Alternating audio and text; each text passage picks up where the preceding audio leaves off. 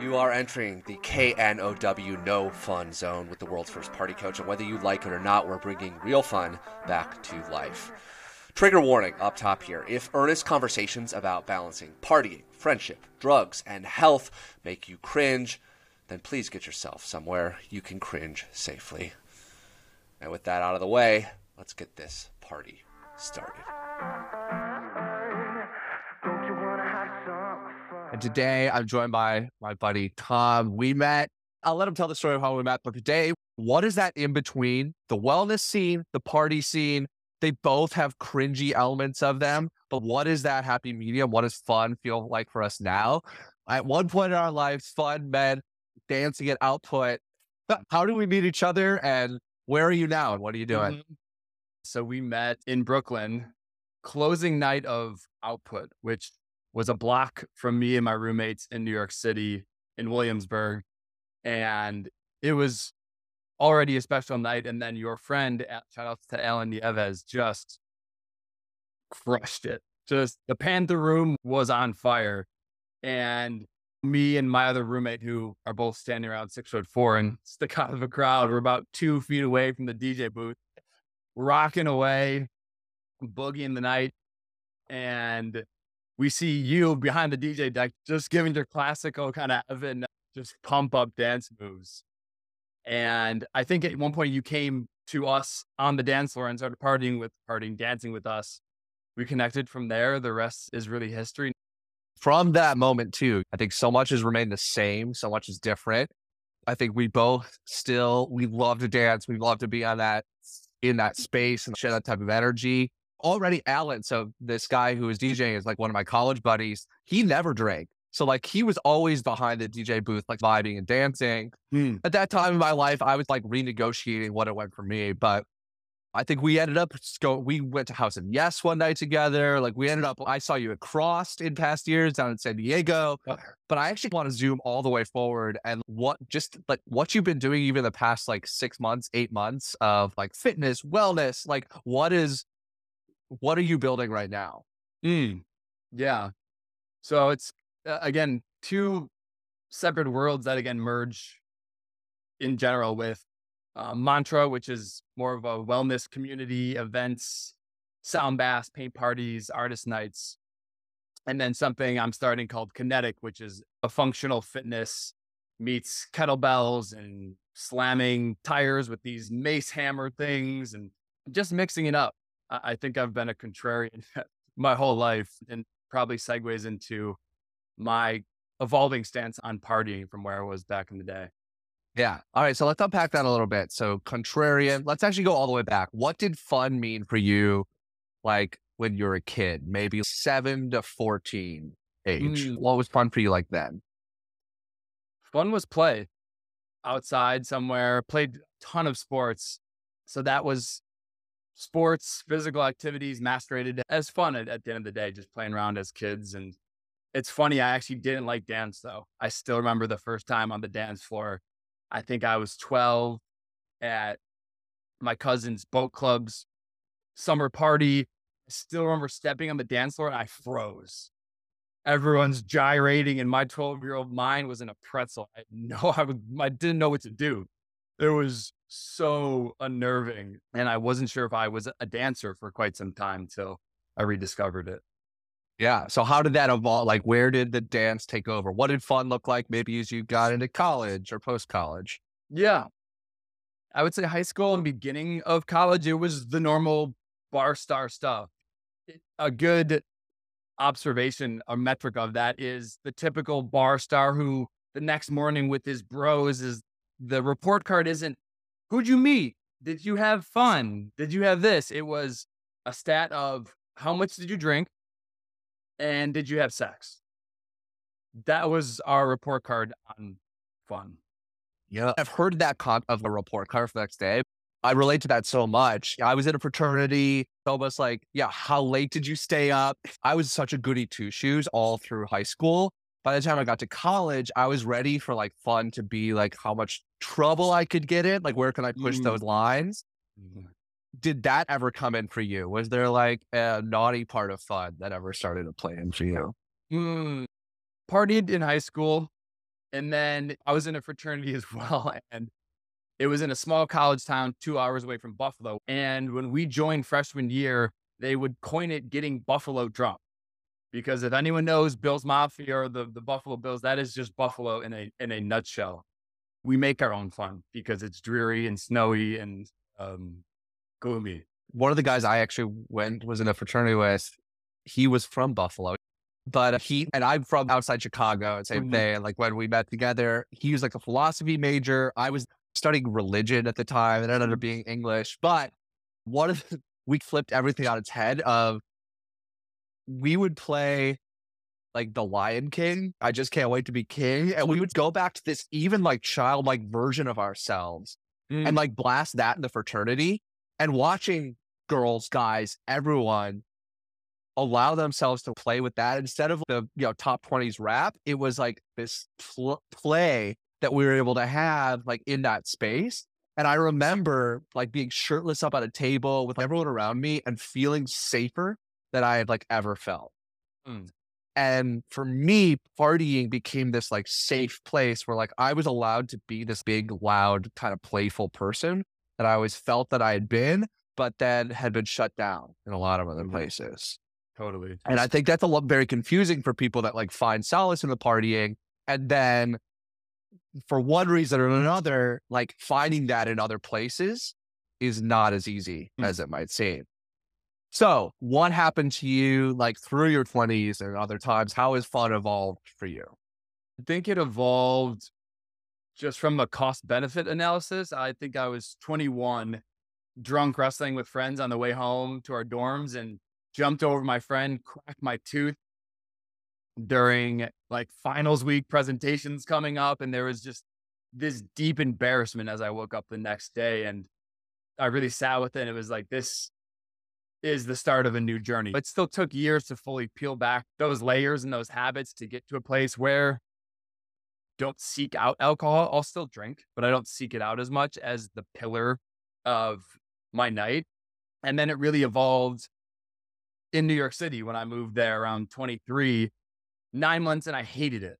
I hated it because I was doing the bar star things. I was going to the bar in Lower East Side that's playing beer pong at 24. It's just wasn't quite literally filling my cup up, and stumbled on the dance scene. And I had started dancing a little more in college towards the end of it. And it was like, okay, again, I'm not the 12-year-old anymore. I can dance. Everyone actually loves to dance. I didn't know it yet. So discovered the dance scene in New York City, and it was just my happy place. It was my place I could shine. Like you said, I think I had that in me too. I like at times, not all the times, and that gets into the social anxiety part, but at times I do love to shine and be the energizer and that infectious energy. And that was on the dance floor Friday, Saturday, Sunday in New York's, and eventually got to a place where I could transition that into my weekdays too. That would fill my cup up so much that I would carry that into the weekday, and I would need it. If I didn't get my dance quota, my boogie quota in a few weeks, I would, it sounds harsh, but almost needed to go. Like it was a requirement. Well, I think so many people, when I tell them I'm a party coach, a very common reaction is, why do you need to party? Like nobody needs to party. And part of that is an expansion of that definition. But I think we all know this deep down. And I saw this quote the other day, a lack of fun will rot your soul. When you're talking about that boogie, when you boogie filling up your cup, it's hard to quantify what that does for us. And I think the report card that we're looking for is a lot of people, and there's all kinds of other reasons you can party. It's for networking, it's for sex, it's for friendship. There's all these other things that you can tick off the box. But one that I don't think makes it on there for a lot of people is this idea of filling up this spiritual cup or like soul cup. What does happen to you when that doesn't get filled up? Dull. There's this dull sense. I don't have my fastball. I'm not as animated in my day-to-day interactions. It's a depleting feeling, but it's a trickle. So again, every minute you're not out and about and partying, it's not like on your mind, but I'll wake up 2 weeks later and be like, I haven't filled my cup up. This thing's dry. And yes, I need that connection. I need that. For me in New York City on the dance floor, one of my favorite moments didn't even involve words. It was looking to my friend next to me, both of us not talking, in flow state, dancing our asses off. And you just have that glimmer in your eye that you catch with your friend that says, I'm with you. And it's one of the most powering feelings. And a lot of the men that I've spent late nights on the dance floor, those transition into this harmony that you have, that heart-to-heart talk that just doesn't come up on a Wednesday evening sometimes. Yes. I want to break down this idea of cringe. We've talked about this now. Everything that you want is on the other side of cringe. And I think sometimes people in the party scene, like when you really observe it from the outside, like dancing to music, it's a pretty cringy thing. It can be cool, but like you looked at it from a slightly different perspective and it's one of the cringiest things that you can do. So what is your relationship to that word? What does it mean to you? Cringe. Yeah. It's the never-ending play with partying in a sense. You don't know where cringe is till you press that boundary. And it depends what your kind of role is, what you like to do at parties. For me, again, I like to be shining. I like to be the star of the show or the life of the party. And I love to crack people open. It's a term me and my friend use a lot here is there's nothing better than doing something goofy on the dance floor and someone who just pursed lips just cracks open. It is one of the most joyous feelings. They're like, oh, I can... Like this dude was goofy. I can do whatever I want as well. And then that kind of starts bubbling. And next thing you know, you're surrounded by amazing people and amazing energy. And it's an honoring that it will always be part of the spectrum. And it still feels cringe and cringe feels anxious. And it's just owning who am I to think I'm going to be 100% with all my shots that I take at a party or a dance floor or a conversation. It's impossible if I'm really pushing the envelope. Yeah.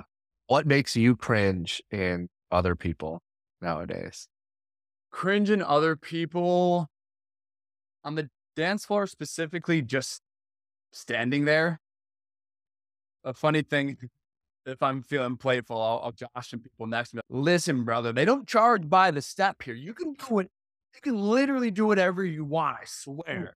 And it's playful and it's really true though.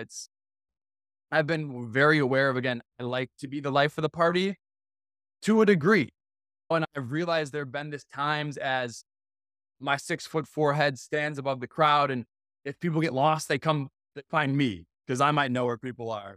And then sometimes it's great. Sometimes it feels like, all right, you're the guy that loves to dance, dance monkey, dance. And this is a collective here. We're all pollinating each other here. And it's just cringe when, I don't know. These people, it's confusing because we pay $60 for the ticket and $40 for the Uber. And maybe we do get a cocktail. You're spending all that money to not fully participate. It's confusing and cringe. Yes. Relate to all of that. I think I share very similar energies with that. One thing that has shifted for me, this is going to be specific, but I used to be one of the things that I get out of going to parties is if I became friends with a certain group, or if I was like part of an in-group, or was invited to a certain party, or even behind the DJ booth with my buddy Alan, even though it was my friend, I now realize that there was an insecurity in my regular life that I was able to find armor in being a part of an in-group at a party that I couldn't get in other places. And that's okay. That was actually good because it was exposing me to other things. Striving to be part of that in-group was healthy. But it became really toxic in some ways. At Burning Man, there's this camp called Robot Heart, which they hand out these sunglasses that are like these heart glasses. And they're like, everyone, if you have the Robot Heart glasses, you're like part of this Robot Heart in-group that they give to people, which is great and fine. But there was a period in my life when I remember wearing those and feeling like wherever I went, I felt so powerful because that gave me that power. And this last time when I was at Burning Man just about a month ago, we had friends in my camp who were like playing on the Robot Heart bus, and like other people were wearing those glasses, and I could see them shift their energy, like when they put those things on and become a part of that collective. And I hate to say that it made me cringe, but I was like, I can see myself in that. And I see that insecurity shift of, okay, now I'm accepted because of XYZ thing. And I guess I cringe in myself because I still see that as such a human emotion. Like, that's what we all want to like find that in group or find that thing that we can be a part of. Mm-hmm. And I cringe in myself because I still want that. I still have, but self-awareness of it now doesn't necessarily make it any better. But I still sometimes strive for that feeling. But I think it's beautiful to what I try now is, for me, charisma is empathy. So I try to use my charisma as like finding the person who's like pursed lips on the dance floor and help them feel more accepted. And every time that I do that, I realize that past version of myself that needed someone to do that to me. Hopefully that person is feeling that right now. Mm. You're talking about that crack people open feeling that is just so joyous. And again, that's the beautiful thing about filling up other people's cups is it's mutual. Yeah. You know, both fill our cups up. And it reminds me of a principle I like to carry into parties sometimes is, it's called Go First by Gabby Reese, who is a professional volleyball player. Anyways, she says, go first. Say hi, smile first, dance first, introduce yourself. And who knows where that goes? You'll be amazed at who you meet. And it is just, it's so fun to turn over these stones every time. And that's the fun thing of partying too. It's the surprise. It's the unknown. That's why we go is, we don't know what's going to happen. And that surprise is very gripping and rewarding. Yes. And so many people, they want confidence. And I was like, confidence, it's not something you can hold on to, right? It's something that gets created. My thing with Mel Robbins, she has this podcast. She's like a lawyer, inspirational book person, but she says confidence is the willingness to try. And science actually backs this up. That says confident people are literally people that are just willing to try things like against all odds, right? If the odds are against them, they're still going to try. So it's not that they walk into a room and they're like, I know that people are going to like it. It's like every interaction, it could go wrong, but they have the willingness to try anyway. Totally. It's back to the cringe, right? You have to know you're going to push that envelope and willingness to try and be okay with the results. Yeah. Where does that, are there times now where you get discouraged or you need to take breaks? How do you deal with that emotions of rejection in the moment? Yeah, I would say rejection. Rejection feels like anxiety to me when the conversation is stalling out. And the funny part is, again, it's a two-way street with the conversation. So back in the day, I'd have this anxiety. Oh, the conversation's stalling. I must not be an interesting person. When now it's just a two-way street. It still feels like mini rejection when that conversation's slowing down. You're really not sure what to do. And that's for me where that anxiety used to just be pause in a conversation. I'm going to go get a drink. It was just habitual. And that was why I was getting the drink just to escape a situation. Whereas now I'm just better adept at pivoting out of that situation that feels like rejection or anxiety, or simply instead of going to the bar, going to the bathroom. I'll throw that out there. Like, I got to go to the bathroom. No one's going to question you about going to the bathroom. Little tips. Heck yes. So tell me more about some of these communities that you are building now. What is it and how does it feel maybe to build and be responsible for these things versus joining or having other people create them? Totally. I think at the essence of what we're building at Mantra is, again, it was really a space that you could go to without, and people still drink, but not needing a drink, not that being the foundation. I don't feel aligned with the space that is just, hey, here's some booze and some speakers. All right. Hey, hope you have a good time. Sometimes those nights are amazing, but if we don't put a little bit of intention and planning into our nights, it's just chaos most of the time. So it's really being intentional about creating spaces where we can come together and base it on more wellness things that, again, with a little more work than just paying for a beer and slugging it down, a little work on meditation or breath work or dancing or arts. We already get into those stages that fills our cup up and doesn't deplete us. So yeah, it was interesting. Coming from New York City, the city that never sleeps, I thought, oh, like they're the partiers. They're out till 6, 7 a.m.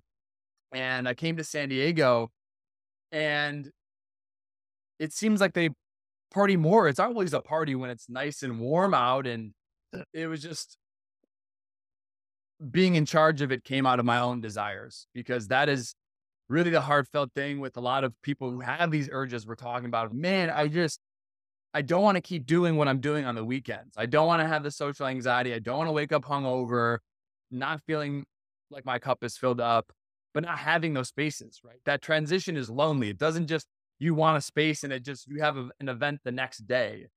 So eventually I just kept going to events in San Diego, so unfulfilled with me and my two buddies. We're like, man, fuck this. We have to build it ourselves now. And it was a little chaotic, a little anxiety provoking of, again, the rejection, right? Rejection of being at a party's enough, rejection of throwing your own party and hosting it and hoping people come and pay for a ticket. And is it worth it? That was a big journey to work through. Where do you feel... Yeah. Where do you guys feel like it's at now? What's working? What's not working? I think some of our most successful events have been on weeknights, because again, people are still in that weekend habit. Or for us and myself, actually, I can find things to do on the weekend pretty easily, but those weeknight things are a little harder to find for me. And same thing with filling up my cup. If I Monday through Friday don't have any interesting things planned or exciting events, my weeks turn to months, turn to years really quickly. And that's, to me, a sign of a not so engaged life. So providing those weeknight fillers where, like, wow, how amazing is it to go to these artist night we host where our friends perform and we have some people from so far perform with us. And to go home on a Tuesday and have friends text me, I was so inspired on a Tuesday night. I went home and played my guitar for the first time in a year. And it's, fuck yes, those are amazing. Heck yeah. I love that. One thing, I'm working on a theory that says positive, intentional community is so necessary and great. Sustaining that, I don't know if it can exist without conflict. Or intentional conflict. By that, I mean, I think one of the reasons why fraternities work and why we need to move through conflict with people to form bonds that are worth saving. Mm. And I think a lot of these wellness communities fail and putter out because they are based on a good vibes only model and are not asking people to put any skin in the game other than I want to feel good. Yep.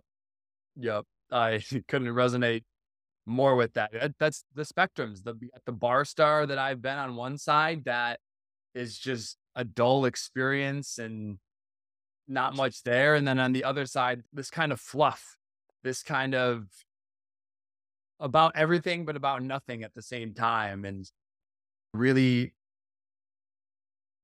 don't have much intention, it seems.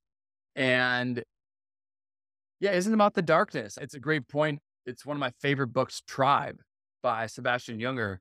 And he talks about almost trauma is a necessary ingredient to depth in a relationship, in a bond. That trauma is a darkness.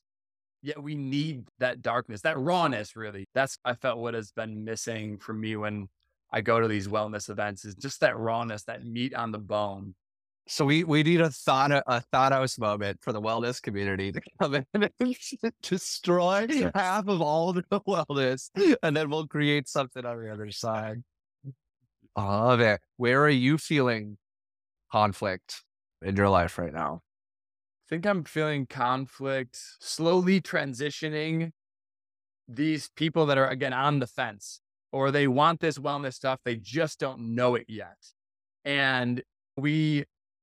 Again, want to go with these events that crack people open and are wacky and weird and super playful, and you're painting with your toes and stuff like that. And it was a wake-up call when it's like, you need, people only change and evolve so quickly. So conflict in kind of merging those two worlds and not scaring people away too much. Or the meditation events we have, I'm not a meditator, and it's okay, just polishing that up where you meet them halfway, whether it's, we'll be doing a ice fast soon. It's like everyone and their mother on social media loves ice fast, the bar star, the fluff ball, the average Joe. So it's those things that get them there. And then they go, oh, and I love the toe paint. How fun was that? Wow. I'm open to more and new things. Yes.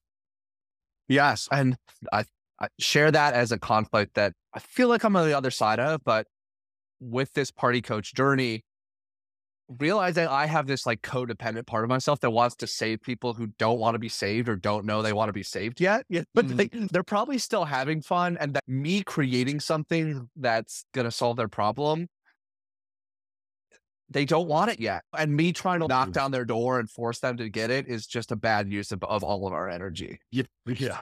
But let's use ice baths as an example. I think is one of those things that like people are grinding it, people posting it. There's something very, I think the reason it takes off is there is a vanity of, we get to share this on social media, or it's a very clear, I did something hard, look at me, and you get to share that, right? There's a very vain part of ourselves. It gets validated when we do an ice bath and share it with people.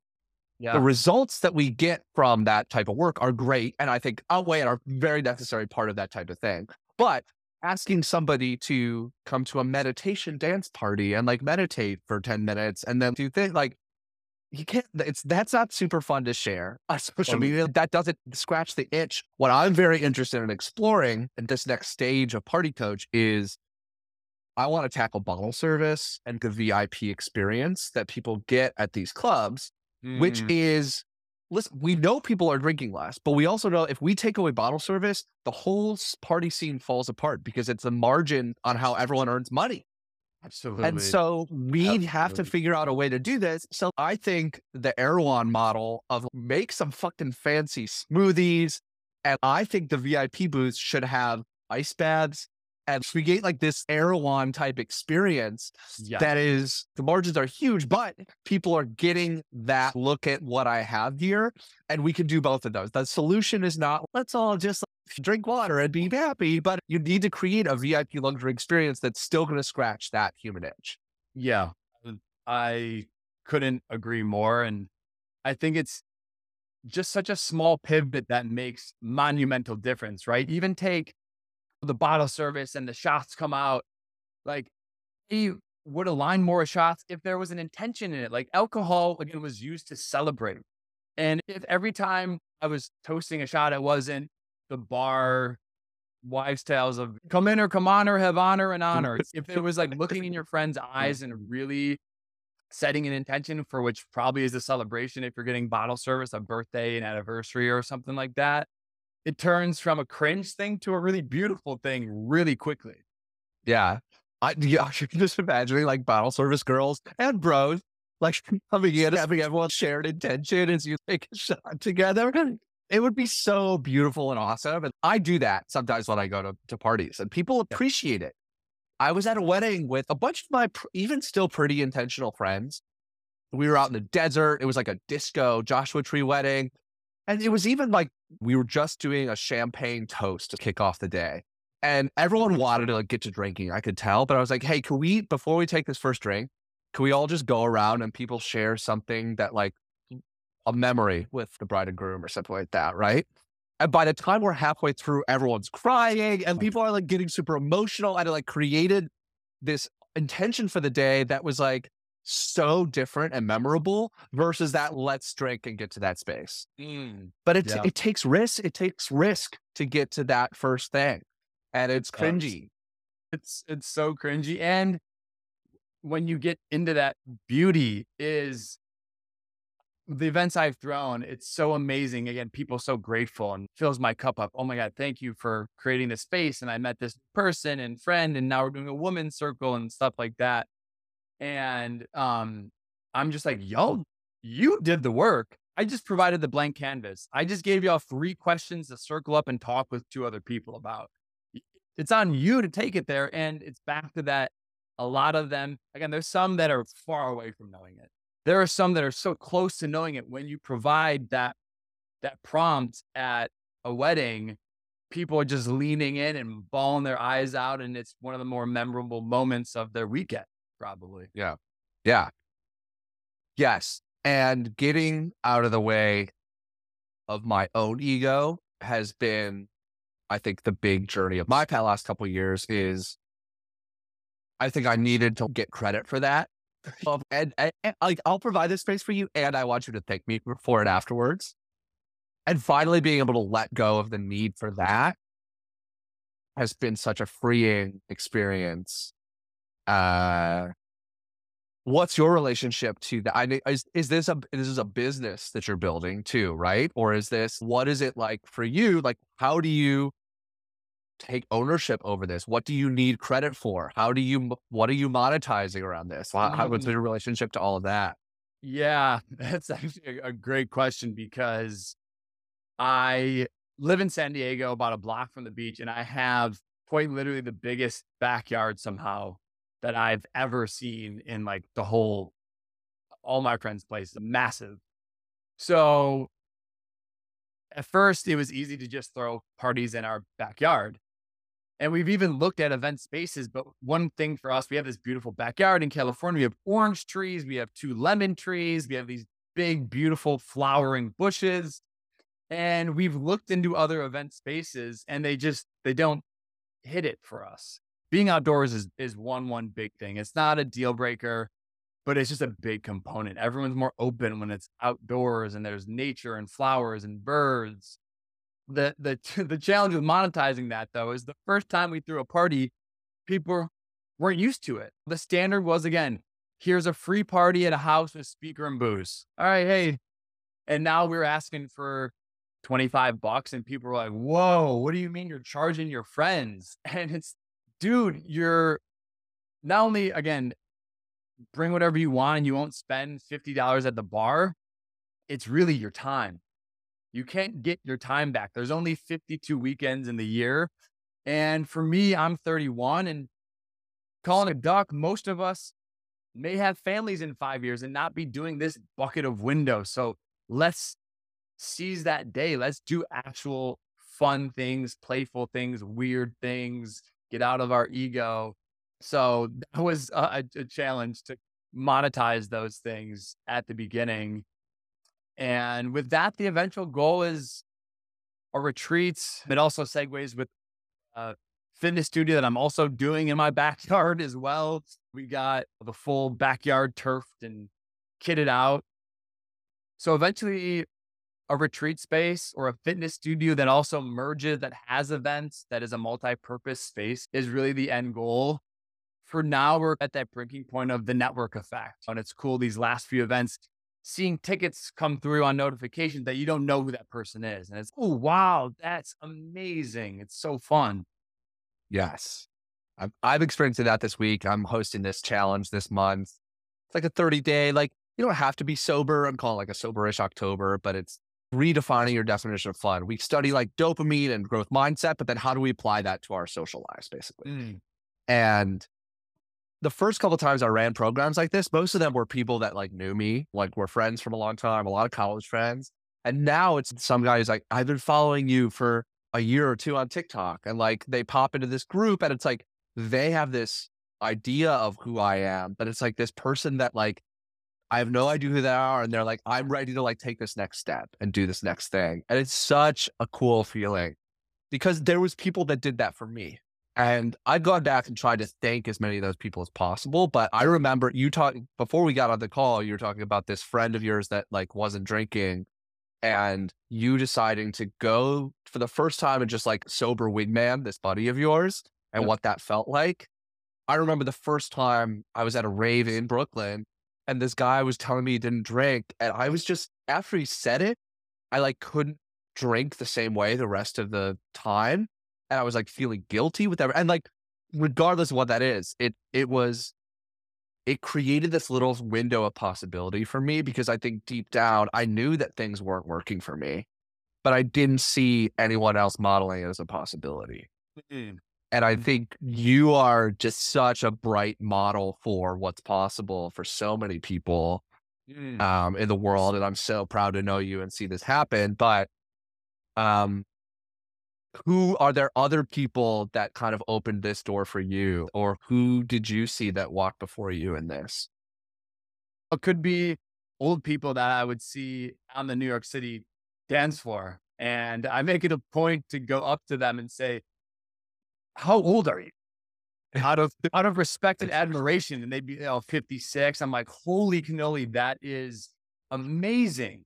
Like, and look how sustainable this is. And sure, they probably had their fun too and partied and took substances and drank. But in that moment, they're pretty much dead sober. And that was really inspiring, because again, as much as we will have families one day and we'll stop partying as much, why, if something is so fun, truly fulfilling, why would that totally go away? Yes. So yeah, the older generation's been really inspiring. Oh yeah. What, kind of wrapping up here, but what do you wish people asked you more? Either your friends or even people just walking up to you on the dance floor. What are you mulling over? What are you pondering? What are you reading? What are you fascinated by this week? This week, I'm reading a book on fascia. So fascia is like the fiber muscles that kind of run throughout your whole body and are attached to ligaments and muscles. And it's this intricate system that is really the biggest organ in the body. It's bigger than even the skin. And being as tall as I am, and if I'm in San Diego at the beach with my shirt off, it's just, oh, hey, look at this dude with the six pack, or oh, how tall are you? It's very surface level to some degrees. And again, sometimes it's cool, and sometimes ask me what, less about the outputs of just pointing a six pack. What's your inputs? What do you do? And getting asked what my inputs are so much more exciting than my outputs, because there's not a story around my output. It's just a dead end conversation. So yeah, what are your inputs? Heck yes. And yeah, is there finally anything else that we didn't touch on, or anything you want to ask me? Again, it's a journey to rewire those habits. And again, even with myself, where I had that embarrassing moment, chip in my tooth, and so it took me a few years to finally write some new programming. What's something that is just such an easy shift in the moment that people can make, that can, again, not completely repolish the system, but get them to a place that is fruitful? Yeah. It's always like service is the simplest way. Is instead of being in your mind, how can I support somebody else in this moment? Every time that you're like worrying what somebody thinks about you, or you don't want to take that first drink and you're like walking over to the bar, it's look at somebody, find somebody else that looks nervous and be like, yo, I'm anxious right now. Can we get a water together? Boom. Instant in that moment, like the feeling that we get when we become of service and shift that energy, it just gets that like fight or flight brain mode to calm down. I love that transition. I've done it a few times, even just like a soda water. I just need something bubbly. I need something to just still fill that hole. Because again, the holes can be filled, but sometimes that habit takes a while to say, I totally don't want anything to drink, instead of just a quick soda water and throw a lemon in there. And none of my friends know that ain't a tequila soda. That's just a soda. Yes. Yeah. And the extreme version of this is if you're going to people just want to be connected with, and that I doing the shot, the bottle service with the bottle, I've brought ginger and done ginger shots with people at the bar. And it's you still get that same feeling, and people are like, oh my God, what is this? But it's that same feeling of camaraderie. It doesn't have to be alcohol if you don't want it to be. And if it is, that's fine too. But remember that people are craving connection just as much as you are. Mm. Yeah, that's a really good one. And now, like I was saying with my events, people have maybe it's habitual with their financial decisions, and just doing anything financially different is hard. What, because again, the math, humans aren't logical. Like the math didn't add up. Okay, you don't want to, 25 is too much, but you'll go to a bar and spend $50 on some shitty beer. For you, I make up the story that even though as logically as it is, hey, you are spending $100 at the bar or $300, $400 on bottle service. I will be your party coach for X amount of money and it will save you. But does that make sense? Yeah. And sometimes I get on calls with people, I have them get out a calculator and we'll go through the last 12 weeks. And I'll say, okay, what did you spend when you went out? And if people are spending a ton of money, that's one thing. But for some people are like on the other end and they're actually not spending a lot of money. And I was like, okay, what did you do on that Friday or Saturday night? And they're like, I watched Netflix for 4 hours. I woke up. I didn't really do very much. I did this. And I said, all right, so let's quantify some of this. Like what you just said, 52 weeks a year. Like my mom, I held my mom's hand as she died at 55 years old. Like I know what it's like to die and not, she lived such a full, and she loved to party. She did all these things, but the idea that we just have this time to spend doing whatever we want and you're not like constantly seeking what is a fun life. Mm. Like this is life and death, how we choose to spend our weekends. Totally. And if that's what it takes to be that serious about it, I am willing to go there with people. Mm. And that is what I mentioned to people. And some people said, you're full of shit, man. It's great. That's fine. Enjoy your Netflix. I'm so proud of the life that I've lived. And I'm so proud to see my friends and people that I've worked with. When I see them out on a dance floor, I see their the trips that they're taking and the people that they're meeting and all these new possibilities that light up for them because they learned that the permission slip that was alcohol or substances to do these things is not actually there. It's all in their heads. It's so cool. Yeah. I love that pivot on that answer because that's really illuminating for me. And it reminds me of one of my family members who came to visit me and gone through some mental trials and tribulations and had gone to the normal stuff of the therapist. And at that time he came to visit me, I saw him blossom because I was integrating him into my network and my friends and giving him tips of, he ended up going to a bar on his own, having a few drinks, but to do that on your own it's a lot. And all I told him, and something I've done before, is just having an arbitrary question that people are interested in, whereas it's red or green grapes. Literally, that is what I've asked. And it has taken me to 30-minute conversations.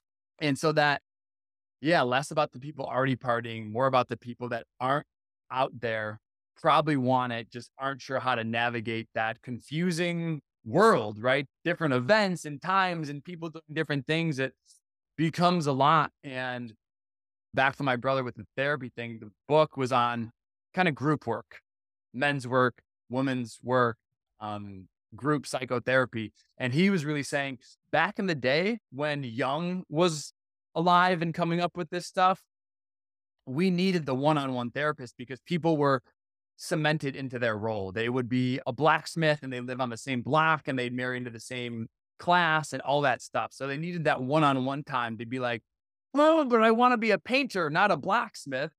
Whereas now there's so much individuation. There's so much fragmented things of what we can be or what we can do on a weekend that the book really says what we need now is groups coming together, people coming together, connecting more, and just that relatedness that, again, I'm with you, is more rejuvenating than any ayahuasca trip or therapy session will ever provide, myself at least. Yes. And we'll wrap it up with this, but that craving for community, I did a lot of therapy. I've done a lot of things that are super important in that space. But what frustrated me, and the problem that I'm solving, is that the wellness industry, therapy, everything. They would help me even feel maybe decent in my body. But as soon as I got into that social situation, or as soon as I was out in the real world, it seemed to stop. There was like no guidance, or there was no acknowledgement of the reality of what it was like to take that risk and do those things and be in that space. And I think what you're doing of opening up your backyard and creating a space for people to like experiment and play and be in those types of things is a successful attempt at combining some of these two things in a way that, yes, maybe not everyone building into it right now, but as you continue to experiment, like you're seeing these things happen. Yeah. That is a solution that we are craving. And it's not more people, again, do therapy, highly recommend. But if you're sitting and doing therapy for 6 months, 8 months, 10 months, and you're not building a social life and connecting with the world, the healthiest life is a social life. If you do not have a social life, you are unhealthy. Yeah. And you have to solve that stuff. So I'm so glad that there's people out like you that saw a vacuum in this space and are like creating stuff like that. And there's lots of people that are out there doing this, but it's so cool to see this journey and see what you've been working through. And so for those that are in San Diego or around, how can they get plugged into you? Where can they find you? How often do you guys host events? What does that look like? Yeah. So you can find me on Instagram at tom.kinfit, KINFIT. Events about once a month. And then we'll do other things too, again, like potlucks that are just free hangs and come by. And with the fitness stuff, that's its own kind of role, but those will eventually be merging into filling up your cup on a workout. Go work out and then dance instead of having to have a pregame with some White Claws and drooling on each other. Yes. Tommy, it's been so fun connecting with you today. Thanks for helping us. No fun in a new way. I know we'll see each other on some dance floors again sometime soon. I always love looking for you to pop in the crowd. And let's keep party on, baby. Have a good one. Cheers.